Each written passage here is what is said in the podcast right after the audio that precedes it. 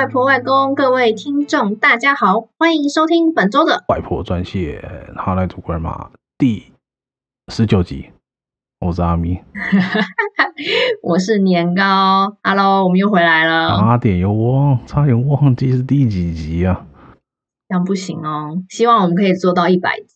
哎呦，做到一百集，那是我们我们做个三十集，是不是要先开个 party 了？真的没有回，这次回台湾就要开 party，、嗯、而且我们还要来拍一个，就是我们要拍多一点照片，就是当那个未来的呃，那叫什么素材哦，可以啊，对，不然每次我在找照片，想要就写说我们两个可能讲了什么啊，或是放个封面等等，我都找超久。你不是还要做美食企划？美食企划？你说台湾的美食企划？对啊，上次在录那个。录哪一集啊？录那个切仔面那一集啊？哦，对对对对对对对对对对对对对对，我讲了好多个对，没错。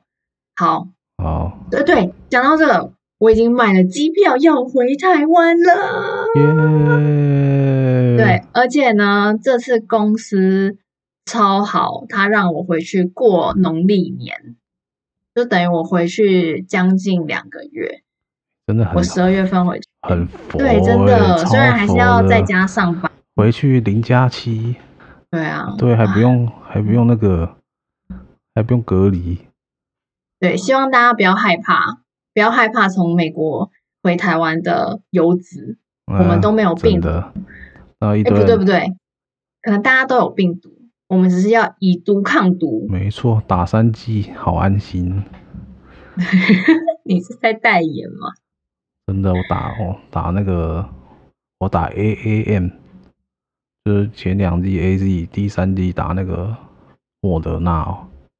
嗯嗯嗯嗯，OK，我们我三季都打莫德纳。哦，打第一季跟第三季的时候最痛苦。哦，我打第一次最痛苦，第二、第三好像还好。我打那时候第三季是打莫半季莫德纳，我打完了隔天起来就发烧了。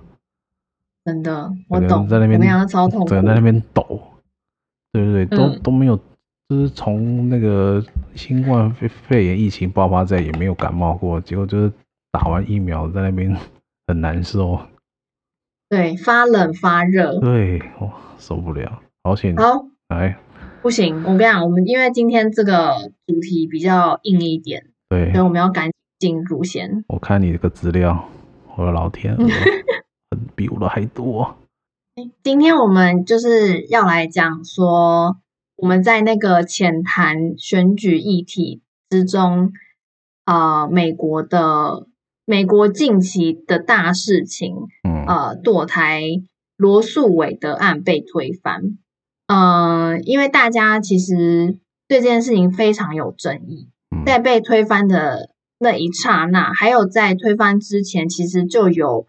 嗯，就有一个法，就是有个那个啊，完了完了，那个字什么呢？就有一个书，它被公开，然后大家其实大概就知道说，这个罗素韦德案哦，你说那个大法官的那个判决书，对对对对对对对，那个也是，这是故那是故意的吗？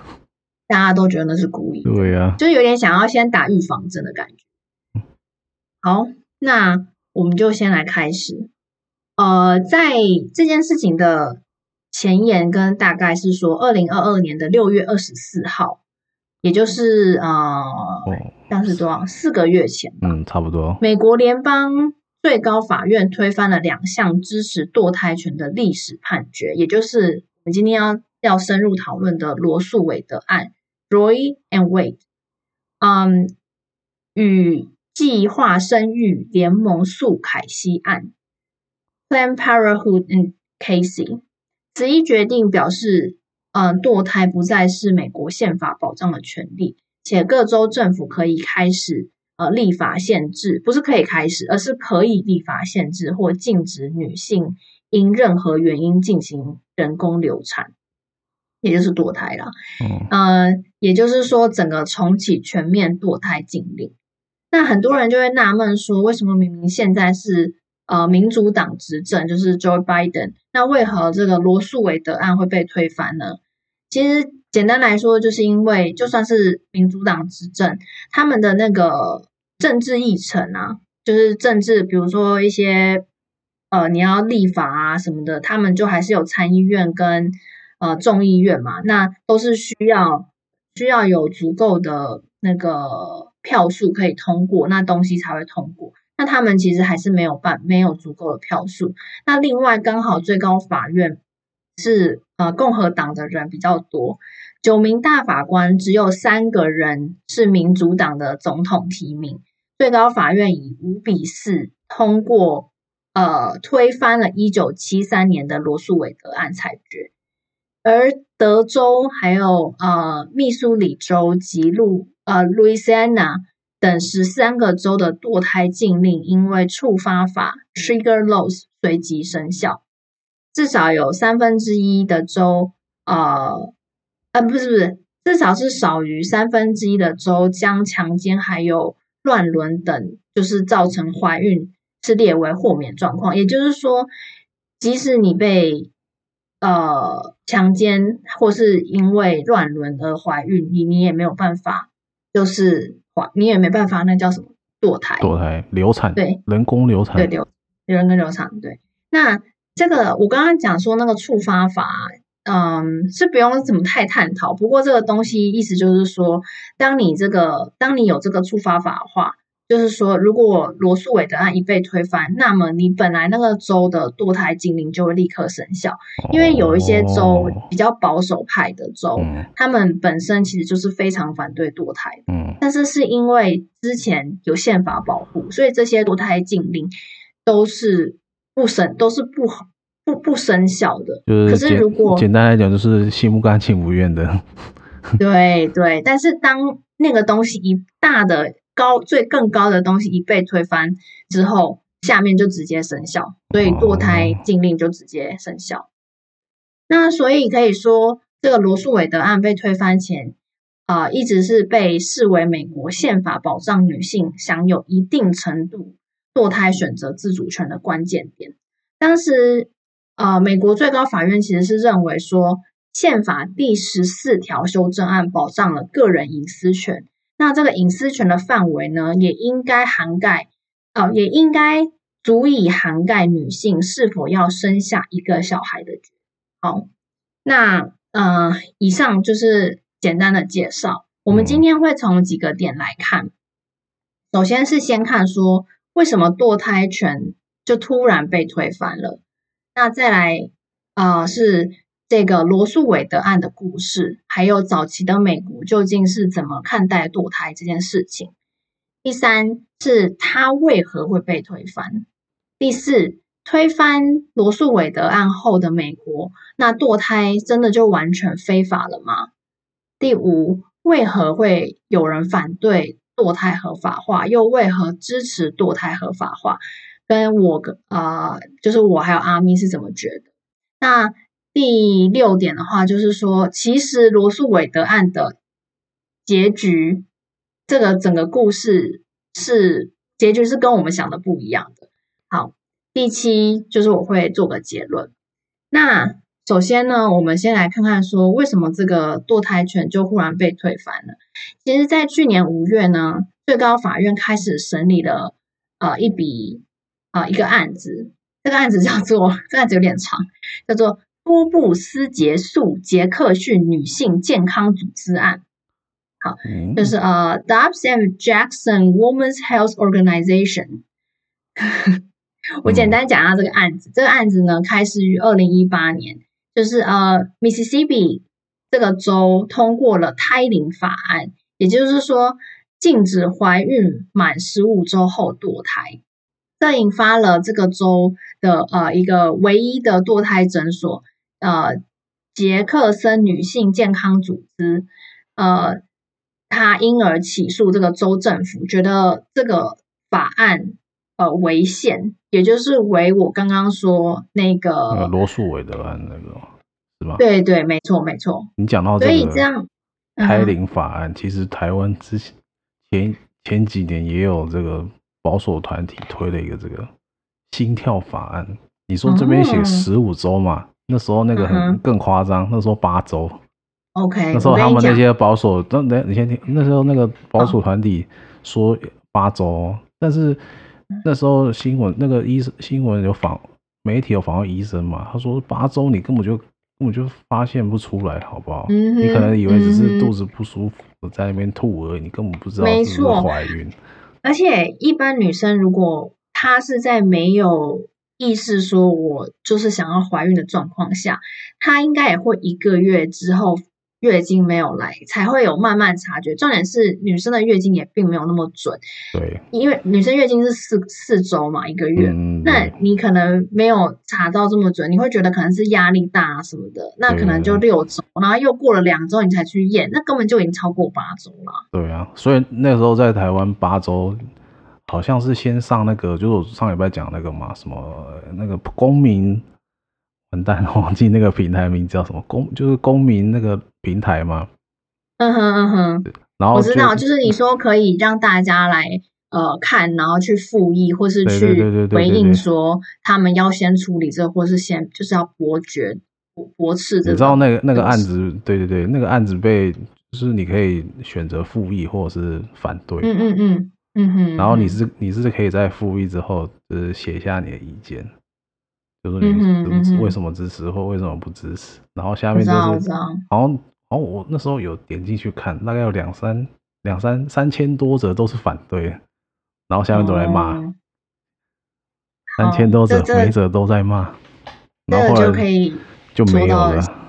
嗯哼，可是你刚刚说八周嘛，我跟你讲，德州现在是你只要受精你就不能堕胎。那我心里在想说。请问你都受精，你不堕胎，那那是什么意思？那根本就是不能堕胎嘛。对啊，对，所以德州是非常非常保守的。嗯，好，好那呃，诶，我刚刚讲到说，OK，就是那个那个密西西比的那个堕胎诊所就去起诉州政府，那这个一路上诉就到了美国最高法院。今年五月初，那个大法官阿利托 Samuel Alito。针对了该案，呃，也就是针对了这个案件起草的主要意见书外流，就是我刚刚讲的的那个那个主要意见书外流，嗯、对对对，引起轩然大波。因为大家大概就知道说，这个堕胎，这个呃维素罗维维维维什么罗素韦德案 可能会被推翻，对罗素韦德案。好，那主要。这个意见书里面就写说，罗素韦德案一开始就大错特错。嗯，他用的字是呃，egregiously wrong，所以里面提到说，堕胎并非我国的历史和传统，美国宪法也从未提及堕胎问题，并表示堕胎的权利应该要交还给人民和他们选出的代表。也就这样，一个多月后。保守派的大法官以六比三多数优势压倒自由派大法官的意见，最后宣布，呃，密西西比州的州法合宪，并同时以五票比四票通过推翻一九七三年的罗素韦德案裁决，宣布过去以宪法保障女性堕胎权的罗素韦德案和计划生育联盟诉凯西案判例无效。所以就等于说，密西呃，为什么会有这个推翻罗素韦德案的状况发生？是因为呃，这个密西西比州的这个法案，嗯、这个诊所一路上诉到最高法院，所以最高法院就就是看以前的呃判例，然后不仅是让密西西比州的这个诊所，就是最后真的就倒掉了，也就是已经拆掉了。然后也去推翻了罗素韦德案。嗯，好，那这是这个的来源。那罗素韦德案究竟是什么样的故事呢？还有早期的美国是什么样子？是我们接下来要说的。嗯，先从啊、呃、罗素韦德案前的美国说起。其实堕胎在美国早期并没有特别具争议，尤其是南北战争前，白人雇主呃会非法强迫。嗯，黑奴就是有性行为，其实呃也是会发生的嘛。那，那不就是那对，所以当时，而且当时根本不可能跨种族通婚，甚至说嗯还要帮你照顾那个就是黑奴生下来的小孩嘛，所以当然就会选择堕胎。呃，所以说其实其实那时候不太会有人管这件事情，也没有人 care。那只要你有足够的钱，请到好的医生，他就是会让他堕胎。但是随着反对声浪在十九世纪晚期逐渐就是开始，呃，开始有人反对，然后避而不谈这个流产手术。到了二十世纪中期，堕胎已经是非法的行为。那一九六零年代的晚期，美国甚至所有州都视这个堕胎为重罪。然后有些州的法律甚至是认定，即使危及母体健康、乱伦或性侵等，都是不准堕胎。那因此，在呃一九七三年刚刚说的罗素韦德案，还有相似案例的嗯窦素波顿案，跟一九九二年生育联盟诉凯西案，这三件为美国堕胎开创先例的案子。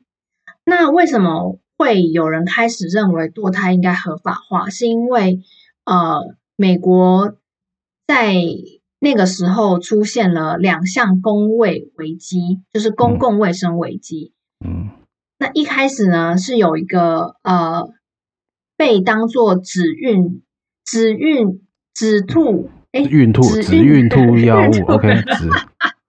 OK，沙利豆麦。对对对，Sorry Sorry，这个有一点绕口。止孕吐药物在欧洲广为使用，叫做呃沙利豆麦。它全球就是服下这个药物的妇女呢，产下的婴儿发现了身体有很大的，就是身体有异常，就是畸形了。对对啊，对啊，你讲话好直接。对，美国。美国一名演员，她在怀孕初期时不知情的状况下，她含就是用了此药物，而且接受媒体采访时，她希望大家就是了解说这个药物的危险性，能让她流产。可是，在光这个故事曝光后，所有的医院反而拒绝她，拒绝提供流产手术。那这名演员最终飞到了瑞典去进行堕胎，也饱受了舆论谴责。甚至受到死亡威胁，然后也丢了工作。可是，其实，在后期民调显示，美国人是支持他的决定。嗯，那另外一项公卫危机是德国麻疹大流行发生后，嗯，支持堕胎的声浪在一九六零年开始逐渐升高，因为就是感染德国麻疹的孕妇，呃，很多新生儿会不幸的。就是死亡，而且会有，如果你生下来，也有两名，不是两名啦，也有婴儿出现了失聪、智能障呃智能障碍，还有心脏病等天天生就是呃天生的疾病。那许多医生就非就不是说非常支持，就许多医生就认为说，你感染德国麻疹的孕妇，你真的是需要进行堕胎。可是，在多数情况，呃，进行。在在多数禁止那个堕胎的法律下，医生会面临呃监禁、吊销执照及其他惩处的危险，所以反而是让医生们不敢帮孕妇们堕胎。这时，堕胎合法化才成为美国重要的议题。嗯嗯，那罗素韦德案前呢，也就是一九七三年前。美国只有四州原则上允许堕胎，十六州有条件的允许堕胎。罗素韦德案判决出炉后，呃，有多达三十州的堕胎法令因为违反最高法院判决而自动失效。之后，一九九二年的生育联盟诉凯西案再度肯定了罗素韦德案保障堕胎权的决定。对。那堕胎韦德案这整个故事的缘起是有一名叫 Jane Roy，他的真名叫 Norma McCarvey 提起的。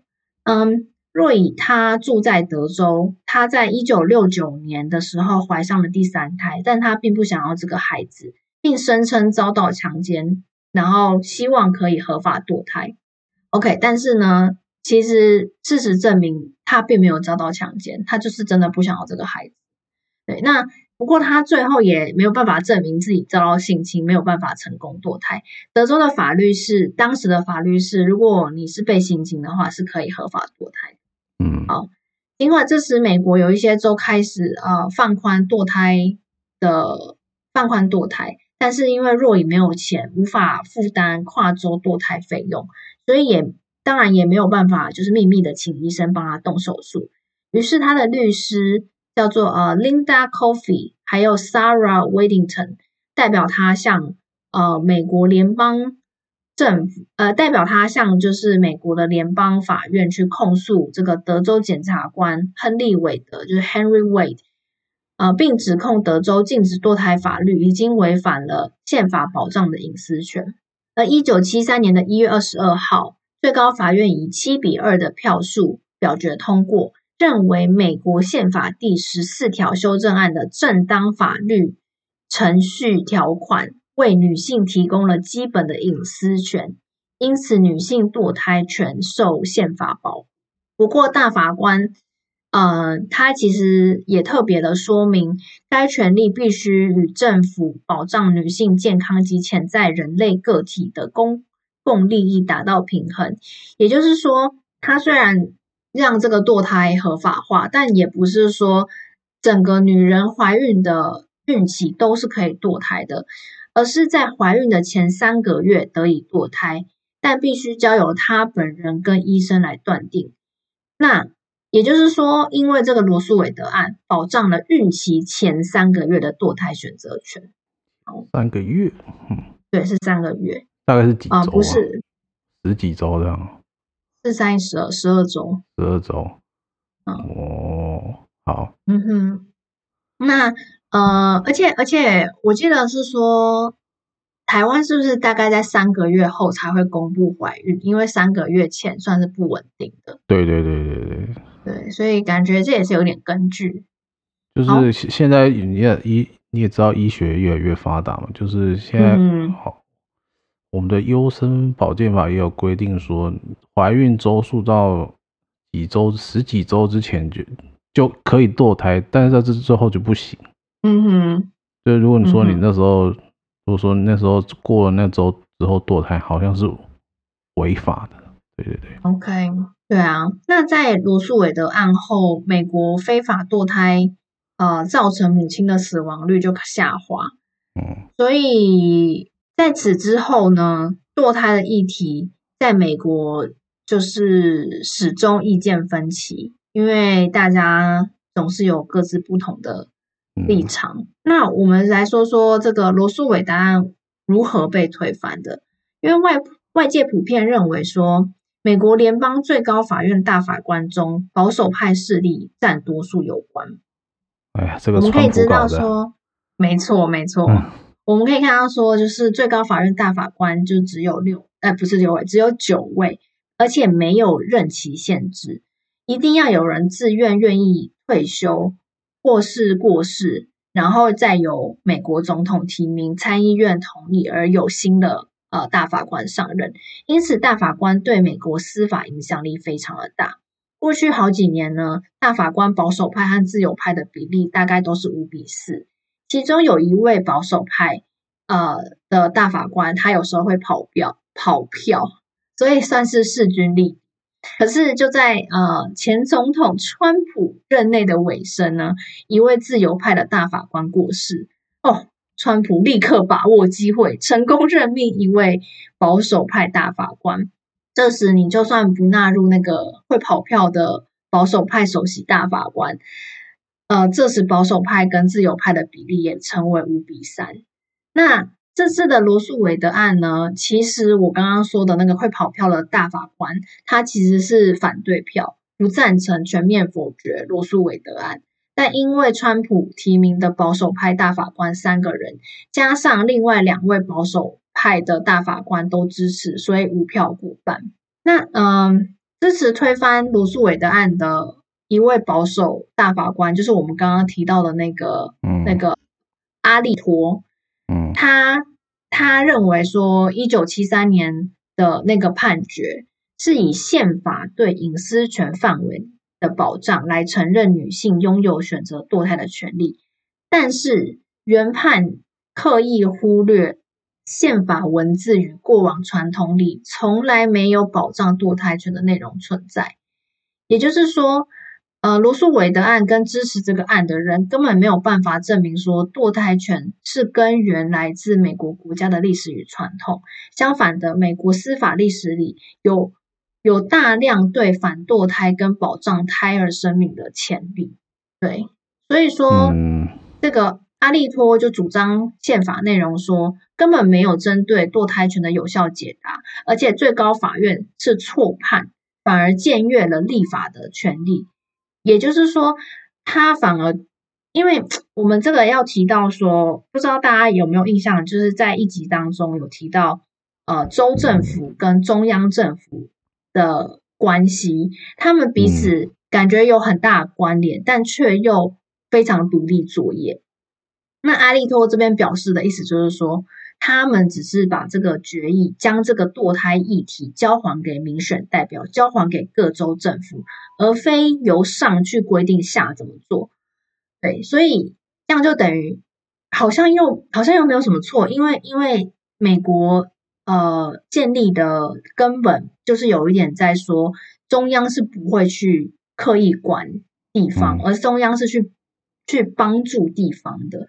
那阿利托主张啊，就是觉得说，那你我我们现在就是把权力下放，你你你们这个州，你们怎么决定，就是你们去决定，我不管你们这样这种感觉。哦，嗯，那呃，其实他也提到说，美国呃各个法律也已经禁止怀孕歧视，也有保障产假、医疗保险和政府援助。等那个支付怀孕相关费用，嗯，所以说其实他他们认为啦，就是政府跟法律已经给予呃女性很多好处，那也不会让，就是例如说，比如说女性可以匿名放弃宝宝的抚养权，嗯，他们也不用担心宝宝们会找不到适合的收养家庭，但我是觉得。OK，我先不要讲。他们都没有想过那十个月。对呀、怀孕女性是我就是这样。对呀、啊，而且我都生下来，我又发现，我又觉得自己不能养，那我不是很心痛吗？而且我都生，那我最后都生下来了。一群臭男人，杀猪。好，等一下再讲，等一下再讲，等一下讲一下新的。好，那再来就是呃，推翻罗德罗素。韦德案后的美国堕胎完全非法了吗？就像我刚刚说的，不，就是看各州，只是说宪法没有在保障。嗯、那可是各州的情况，各州自己决定。过去五十年来，嗯、近五十年啦，堕胎在美国、嗯、呃全美都是合法化，因为有宪法保障。可是推翻后，嗯、推翻后不代表堕胎就变成非法的。只是这个问题已经不是联邦层级，而是由各州自己决定。嗯、就像我一开始丢回去就对了。对对对，就像我一开始提到的，德州啊、密苏里州及路易斯安那等十三州，他们因为他们的堕胎法令因为触发法就是直接生效嘛。那呃，像是德州禁止了几乎所有的堕胎行为，德州禁令完全抛弃了我刚刚说的。呃，就是前三个月可以呃自行决定要不要堕胎。他们是说受精就不能堕胎，除了孕妇本身因怀孕遭受生命危险或不可修复之重大伤害威胁威胁外，其他全面禁止堕胎。就算你遭受强暴、乱伦或是其他犯罪导致受孕者，都不得豁免。哦，那是不是听起来很？很很很极端，很硬哎。对，但是像是加州、纽约州、呃，伊利诺州等自由派的州政府，其实已经针对了罗斯韦德案的推翻，准备了相应的州法来确保本地的呃，确保确保当地的妇女堕胎权。那那完全禁止的，像是我刚刚说的德州、Alabama、Arkansas、爱达荷等，他们嗯、呃、都是不得豁免。就是，我是说，就是你只要怀孕了，就是都无法堕胎。那有一些就还在类似世代交替，也就是说，十五到二十周，你二十周后才会开始这个禁止堕胎令，因为哦，给你一点时间准备了。对对对，例如说像 Florida、Utah、North Carolina 这些地方，给你一点时间准备，就是叫你不要在这，千万不要在这几周怀孕之类的。嗯，对。啊，对啊，那所以说，呃，不过其实怀孕女性可以前往堕胎合法的州进行呃堕胎，或是透过网购远远距医疗的方式取得堕胎药。当然，这些替代方法有它的风险和困难。也就是说，呃，现在没有任何一个州呃文立法明文禁止孕妇跨州堕胎，但是因为我们都知道美国非常的大嘛，所以你如果刚好又都在那个临近堕胎禁令很严格的州，你要长途跋涉到非常遥远的堕胎合法州，这对其实经济弱势的人非常的不。而目前呢，呃，美国有十九个州禁止医疗人禁止医疗人员使用远距医疗来开立堕胎药的处方签，要求开药者和孕妇必须同时在场。那呃，女性有一些女性当然是游走在法律的灰色地带，透过邮寄取得堕胎药。可是我们可能会慢慢发现，因为堕胎而死亡的女性会逐渐增加。好，上面讲了这么多，那我们现在来听听，呃，为什么有人反对堕胎合法化？为什么有人支持堕胎合法化呢？对，我查了蛮多资料，因为呢，我本身是支持堕胎合法化，所以我就蛮纳闷说，不是蛮，嗯，对，算是蛮纳闷吧，因为我蛮想要知道为什么有人支持堕胎合法化。可是我又觉得这是一个蛮敏感的话题，对。不过我还是去问，我有去问一些人的意见，然后也有查资料。那我就理出了几个点，说为何，嗯，就是有人是反对堕胎合法化。好，首先呢，这个原因就是算是蛮多人都知道，就是宗教。嗯，我们说。就是应该说，我们不能说基督教就是反堕胎，但是的确有很多人是因为圣经还有宗教信仰而反对堕胎。而过去宗教又占据社会很大的一部分。那首先呢，就是呃宗教的部分，我们不能说基督教就是反堕胎，但是的确有很多人是因为圣经还有宗教信仰而反对堕胎，因为他们认为有小孩跟有这个胎儿是神赐予的。那人并没有办法自己决定说这个胎儿是生还是死。再来就是啊、美国保守派的势力，其实川普很多荒唐的举动，并不是他一个人在唱独角戏，很多美国人是支持的。但近近几年来，自由派扩张，甚至到极端的状况，例如我们知道的女权，呃，对，像是那个 John Depp 跟 Amber。他他们这件事情也算是算是 Amber 一直主张对女权的伸张，可是事实，嗯，不知道事实真相。事实真相应该就是，我觉得，因为我也看过一些纪录片，还有他们在那个法庭的情况，我认为一大部分是 Amber 他在说谎。那呃，但是他却仗着为了女权伸张而去攻击。Johnny Depp，好，然后还有像是 Black Lives Matter，就像我们之前浅谈啊、美国议题一样，嗯，说的一样，就是我们会看到很多极端的行径，例如说什么呃放火啊、抢劫啊，嗯，然后嗯，就是把这个社会安宁搞得很很夸张。其实其实虽然说长期以来他们也算是和平的呃。社会运动，但是近几年来，因为当然就是因为有一些导火线，所以让这些事情往极端走。那保守派认为说，这其实是就是如果说呃这个法被推翻，对他们来说是一个很好的反。对，那支持那个罗诉韦德案的推翻罗诉韦德案的民众，就像我刚刚说的，生命是上天赐予的，女性怀孕后，胎儿有自己的生命。就无人有权加以剥夺。那如果你剥夺了，就等同谋杀。嗯，除了另外，除了胎儿怀有女方的基因外，也怀有男方的基因。那这样说来，男方是不是有堕胎的呃堕胎问题上的话语权？再者就是呃，近年来白人的人口比例下降，有人因而把这件事情归咎于白人妇女选择堕胎的比例比黑人还有墨西哥高，墨西哥人高。那为了维持白人在美国社会的主导力量，美国社会就兴起了一个反堕胎的逆流。哦，那接着是我自己听到的几个说法，对，呃，一个就是来自于就是圣经嘛，嗯、然后再来就是说有个朋友说，嗯，他认为如果，嗯，如果是真的需要堕胎，他觉得。OK，可以堕胎，但是他认为不应该要合法化，因为呢，他认为将法律冠在上面，那整件事情的道德指标就会有所移动。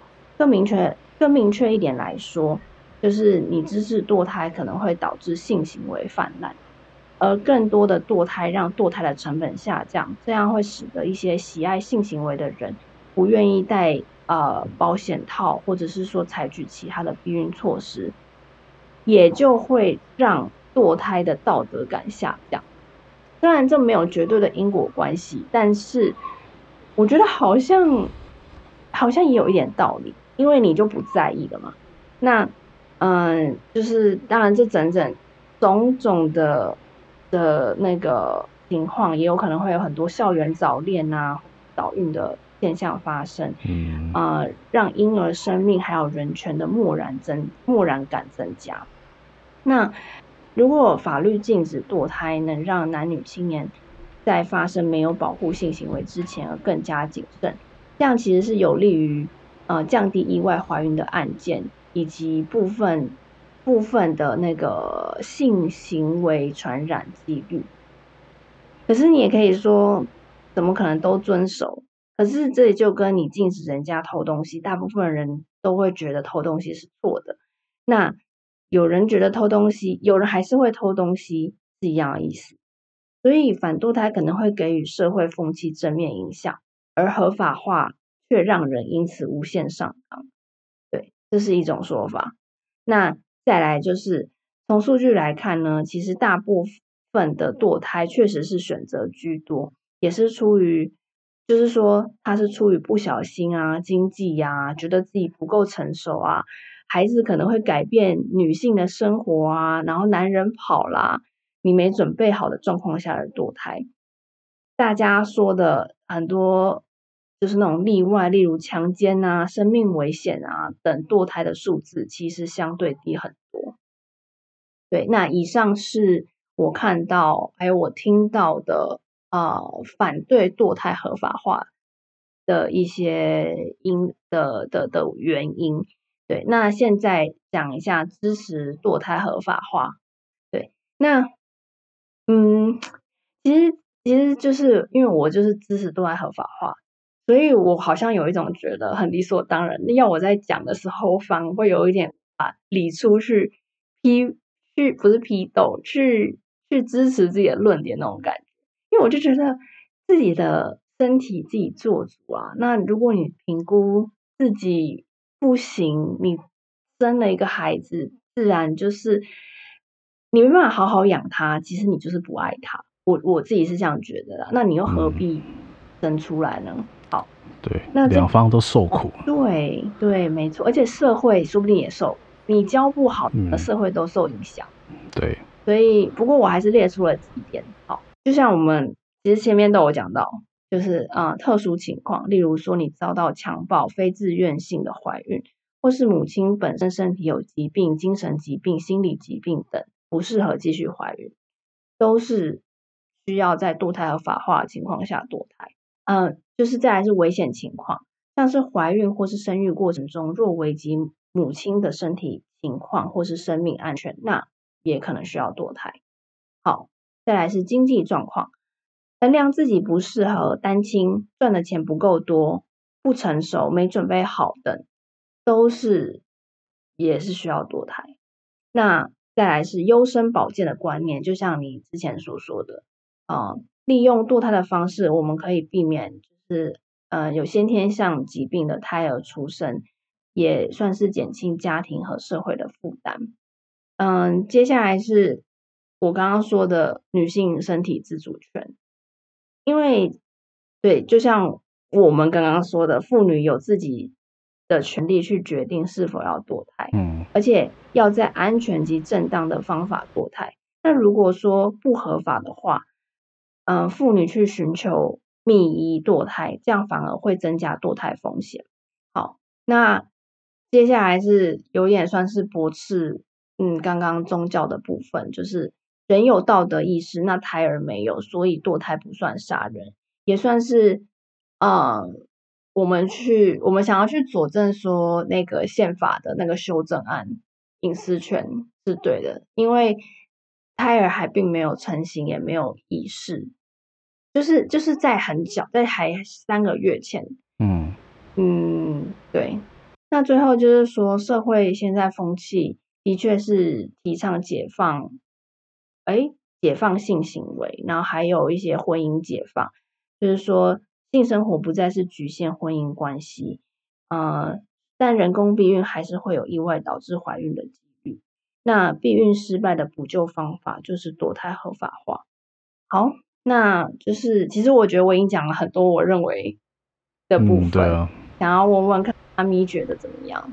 是我觉得就是，哎，不对，我要先讲我支持堕胎合法化。那，嗯、诶，因为之前之前在争论说堕胎到底合不合法，是因为那个嘛，就是你没有。在吵说这个受精卵到底是不是一条生命？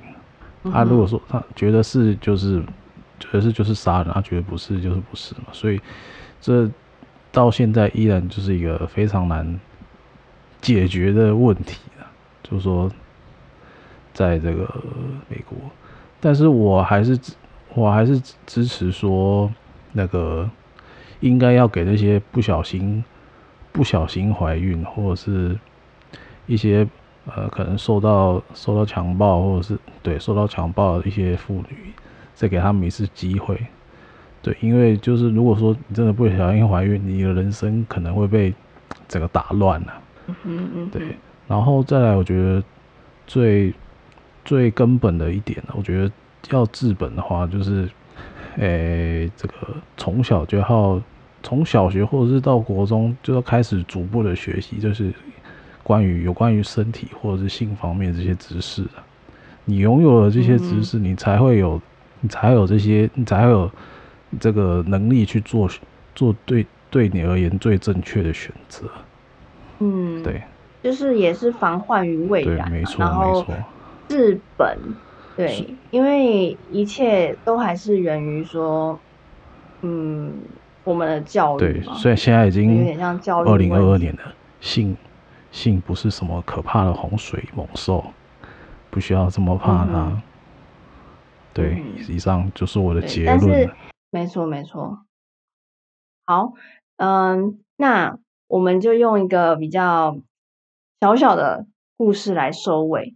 大家还记得我刚刚说罗素韦德案的主角若伊吗？就是他，其实在一九九五一九九五年出现了一百八十度的大转变。他成为天主教，并为反堕胎阵营站台，企图推翻自己早年辛苦打下的堕胎合法判决。这也被视为反堕胎阵营的压倒性胜利。后来的二十几年，若伊声称堕胎是杀人，年轻无知被当成宣传堕胎的工具。那为什么他的立场忽然转变了？OK，在今年五月二十二号上映的一部纪录片，A.K.A. Jane Roy，呃，就是在讲他的一生。里面播出 Roy 在二零一七年临终前说的话，他说：“一切都是演的，我拿了他们的钱，他们把我放在镜头前，告诉我该说什么我就说什么，我也做得很好，我是一个好演员。”对，所以过去的反堕胎演出都是谎言，意思就是说，其实他还是支持堕胎。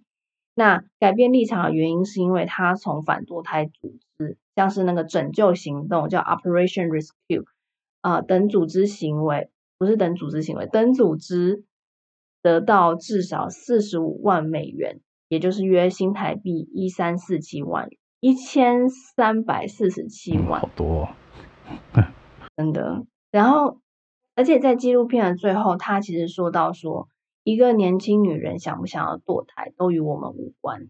这就是他们称堕胎是一种选择。所以，对这个就是啊，呃、什么意思？啊，你说什么？